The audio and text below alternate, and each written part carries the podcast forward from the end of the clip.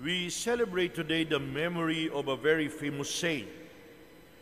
As I said in the introduction, his name is Saint Alphonsus de Liguri, Italian. He is the founder of the Redemptorist Fathers, the congregation of the Most Holy Redeemer. Redeemer, Redemptorists, they mean the same. Redeemer is Jesus, the Redemptorists are the followers and the disciples of Alphonsus de Liguri. Alphonsus de Liguri is bishop and doctor of the church. He is the patron saint of moral theologians. In Rome, there is a school named after Alphonsus de Liguri. The name of the school is Alphonsianum, named after the patron saint of moral theologians. And those who go to Alphonsianum in Rome are those who study moral theology. That is their expertise. That is where they are good at. In the SVD, we have a moral theologian in the person of Father Johnny Miranda, who received his doctoral degree in moral theology from the Alphonsianum. I'd like to say a few words about Alphonsus de Liguri so that we will get to know him. But before I say something about him, probably we should also say something about the saint whose memory we celebrated yesterday. Yesterday we celebrated the memory of the founder of the Jesuits. Today is the memory of the founder of the Redemptorists. Yesterday was the memory of Ignatius de Loyola, the founder of the Society of Jesus. He is the patron saint of soldiers and retreatants. He is the one who articulated and who explained very clearly to us what he calls discernment of spirits. And he is also the one who popularized what he calls the spiritual exercises. That is Ignatius of Loyola, the founder of the Jesuits, the patron saint of the Jesuits in Ateneo de Manila University, and in many other schools in the Philippines and all over the world. Alphonsus de Liguri is the founder of the Redemptorists. The Redemptorists are in Baclaran. The Redemptorists are also in Cebu. It is an international congregation of men. But who is Alphonsus de Liguri?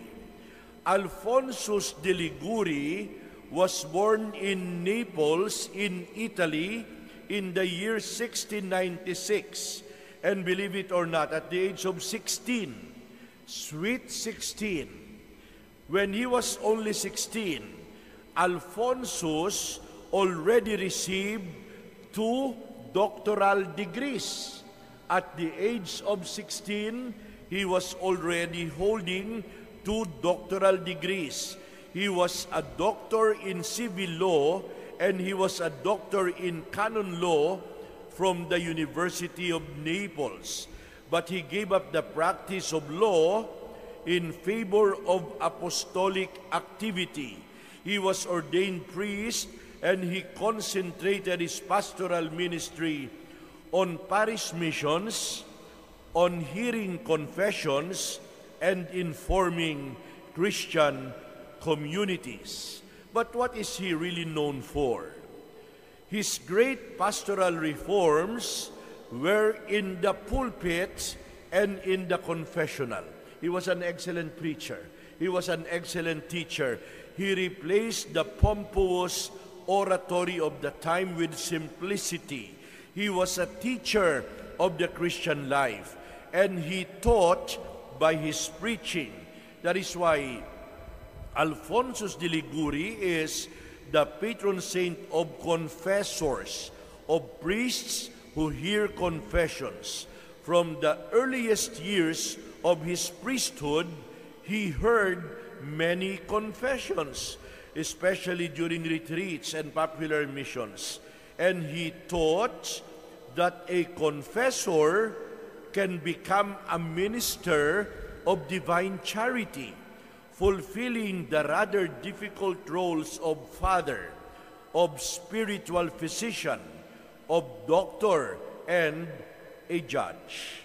My dear brothers and sisters, Alphonsus worked tirelessly as a priest and as a founder of a congregation of priests and brothers known as the Redemptorists, who live a common life, striving to imitate the holiness of Christ and working mainly in popular missions for peasants and farmers in rural areas. Believe it or not, when he was already 66 years old, which is quite late, at the age of 66, Alphonsus was made a bishop.